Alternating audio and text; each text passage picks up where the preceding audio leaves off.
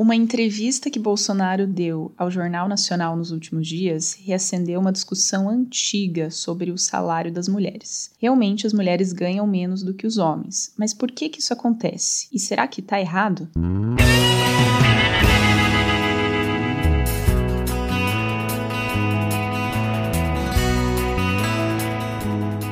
Eu vou falar aqui muito baseada no livro Guia Politicamente Incorreto da Economia Brasileira, do Leandro Narlock. Todos os livros dessa série são muito bons, os guias politicamente incorretos, e trazem informações muito legais, são bem baseadas em estudos. E uma das coisas que o Narlock fala aqui é porque as mulheres ganham menos que os homens. Eu queria também me basear num documentário que eu vi faz tempo já, faz alguns anos, que foi muito legal, só que eu não consigo achar o documentário na internet, já fiquei pesquisando um monte aqui. Esse documentário documentário mostra a coisa mais óbvia do universo, que homens e mulheres têm preferências diferentes nos seus trabalhos. Então, eles vão para países escandinavos, onde existe muita igualdade de gênero, onde as pessoas são livres para escolherem o que elas realmente querem fazer. Incrivelmente, quanto mais liberdade de opção a pessoa tem dentro da carreira dela, mais as mulheres vão para profissões de mulheres e os homens vão para profissões de homens. Aí já começa começa aquela história de que isso foi construído, né, ao longo da criação da pessoa, por isso que hoje ela tem essa preferência. Aí o documentário vai indo para trás até chegar em bebês, em que eles fazem estudos em que continuam os homens indo atrás de ferramentas e coisas desse gênero e as mulheres reagindo, ou os bebês, né,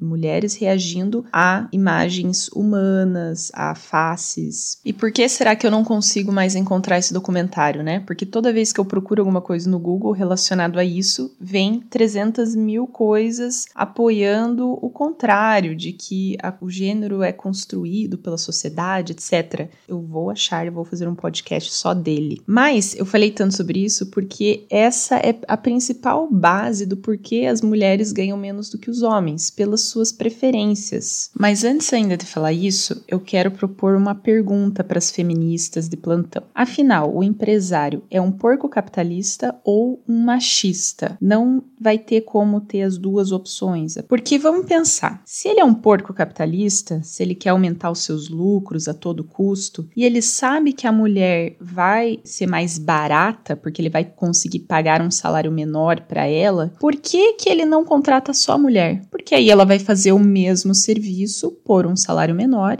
então ele vai ter mais lucro, certo? Obtendo o mesmo serviço. Mas não, ele prefere pagar mais para um homem para fazer o mesmo serviço. Então quer dizer que ele não está pensando nos seus lucros, ele está pensando nos seus ideais, nas suas ideologias na hora de contratar e tocar a sua empresa? Acho que não faz sentido, né? O empresário ele sempre vai tentar diminuir o seu custo. Se tiver uma mulher, se tiver qualquer pessoa se tiver um alien que venha e faça o mesmo serviço por um salário menor, você pode ter certeza que ele vai contratar o alien, não vai contratar nem a mulher nem o homem. Agora, o que, que o empresário faz se a mulher não quer fazer aquele serviço? As mulheres têm preferências diferentes dos homens, querendo você ou não, isso batendo ou não com a sua ideologia, é a verdade. A mulher foi construída de uma maneira completamente diferente do homem e por isso tem outras prioridades na sua vida. Isso não é bom, isso não é ruim, isso não é nada, é simplesmente prioridades diferentes,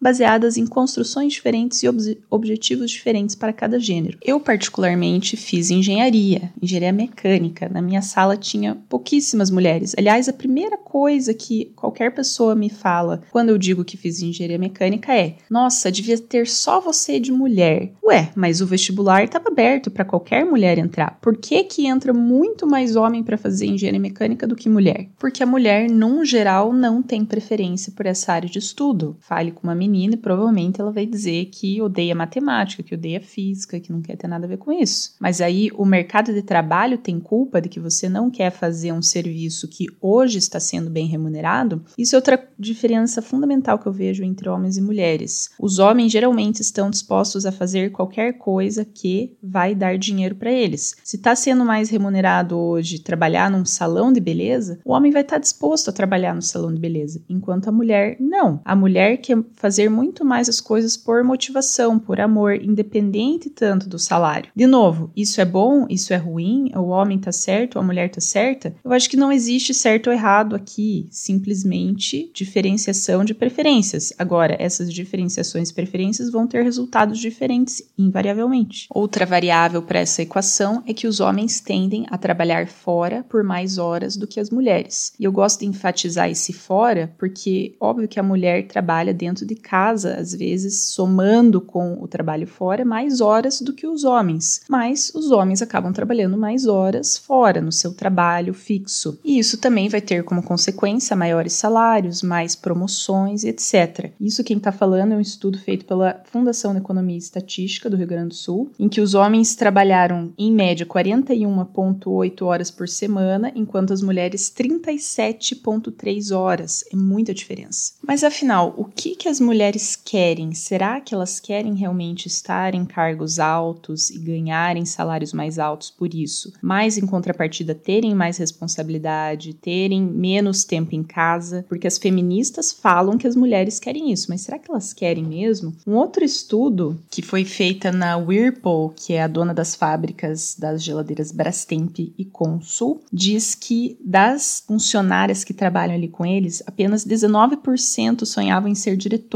enquanto que para os homens essa proporção era de 32%. Então, como que você vai fazer as mulheres, num geral, ganharem mais se elas não querem ganhar mais? E óbvio, não é que elas não querem ganhar mais do salário, mas elas não querem fazer o trabalho para ganhar mais. Por quê? Porque elas sabem que elas querem cuidar da família, elas querem ter filhos, elas querem talvez interromper a carreira num certo momento, e esse também é um grande fator, porque a mulher muito provavelmente vai interromper a sua carreira quando ela for ter filhos e vai ser no ponto mais alto da sua carreira. Quando ela voltar, um ano depois, dois anos depois, vai ser muito difícil ela continuar na ascendente que ela estava antes de ter ter filho. Até porque talvez ela vai ter um segundo, um terceiro filho, e aí é, a tua fase mais produtiva, que é ali entre 30 e 40 anos, já passou, enquanto o homem ficou ativo durante todos esses anos. Aí eu queria dar uma pinceladinha também no mundo dos esportes, que é uma profissão bem fácil de entender essa diferenciação de homens e mulheres. Muito se fala da diferença salarial nos esportes e por que as mulheres não têm a mesma premiação do que os homens teriam. Mas, cara, vamos ser sinceros: existe comparação entre a maioria dos esportes femininos com os esportes masculinos, aonde as pessoas estão dispostas a gastar o seu dinheiro, o que elas realmente querem assistir? Um jogo de futebol masculino ou um jogo de futebol feminino? Imagina um cara que joga relativamente bem futebol ali no final de semana com os amigos. Ele vai assistir alguém que joga futebol pior do que ele? Vai pagar um ingresso? Ingresso, vai pagar uma mensalidade para assistir isso, porque é o que acontece com o futebol feminino. Para dar um exemplo disso, a seleção feminina de futebol da Austrália, antes de vir para as Olimpíadas aqui do Rio, fez uma partida, um amistoso contra uma seleção masculina sub-15 e adivinhe, perderam de 7 a 0. A seleção australiana era uma das favoritas. Então, vendo essa discrepância da performance masculina com a feminina nos esportes, e aí eu poderia dar muito mais exemplos do que esse, como que você quer que as pessoas paguem a mesma coisa para um, uma partida feminina do que elas pagariam para uma partida masculina? Não vão pagar. Em consequência, como que eu vou dar os mesmos salários para as meninas do que para os homens? Se eu não tenho a renda, eu também não tenho como pagar esse salário depois. E para fechar, eu queria voltar na pergunta que eu fiz, que é: será que as mulheres realmente querem isso? Será que elas querem ser grandes líderes, querem estar à frente de empresas e dedicar a sua vida a uma empresa, ao invés de dedicar a sua vida para a família, para filhos? Será que é isso que as mulheres realmente querem? Eu não estou falando aqui de movimento feminista e nem do que movimento feminista colocou na nossa cabeça,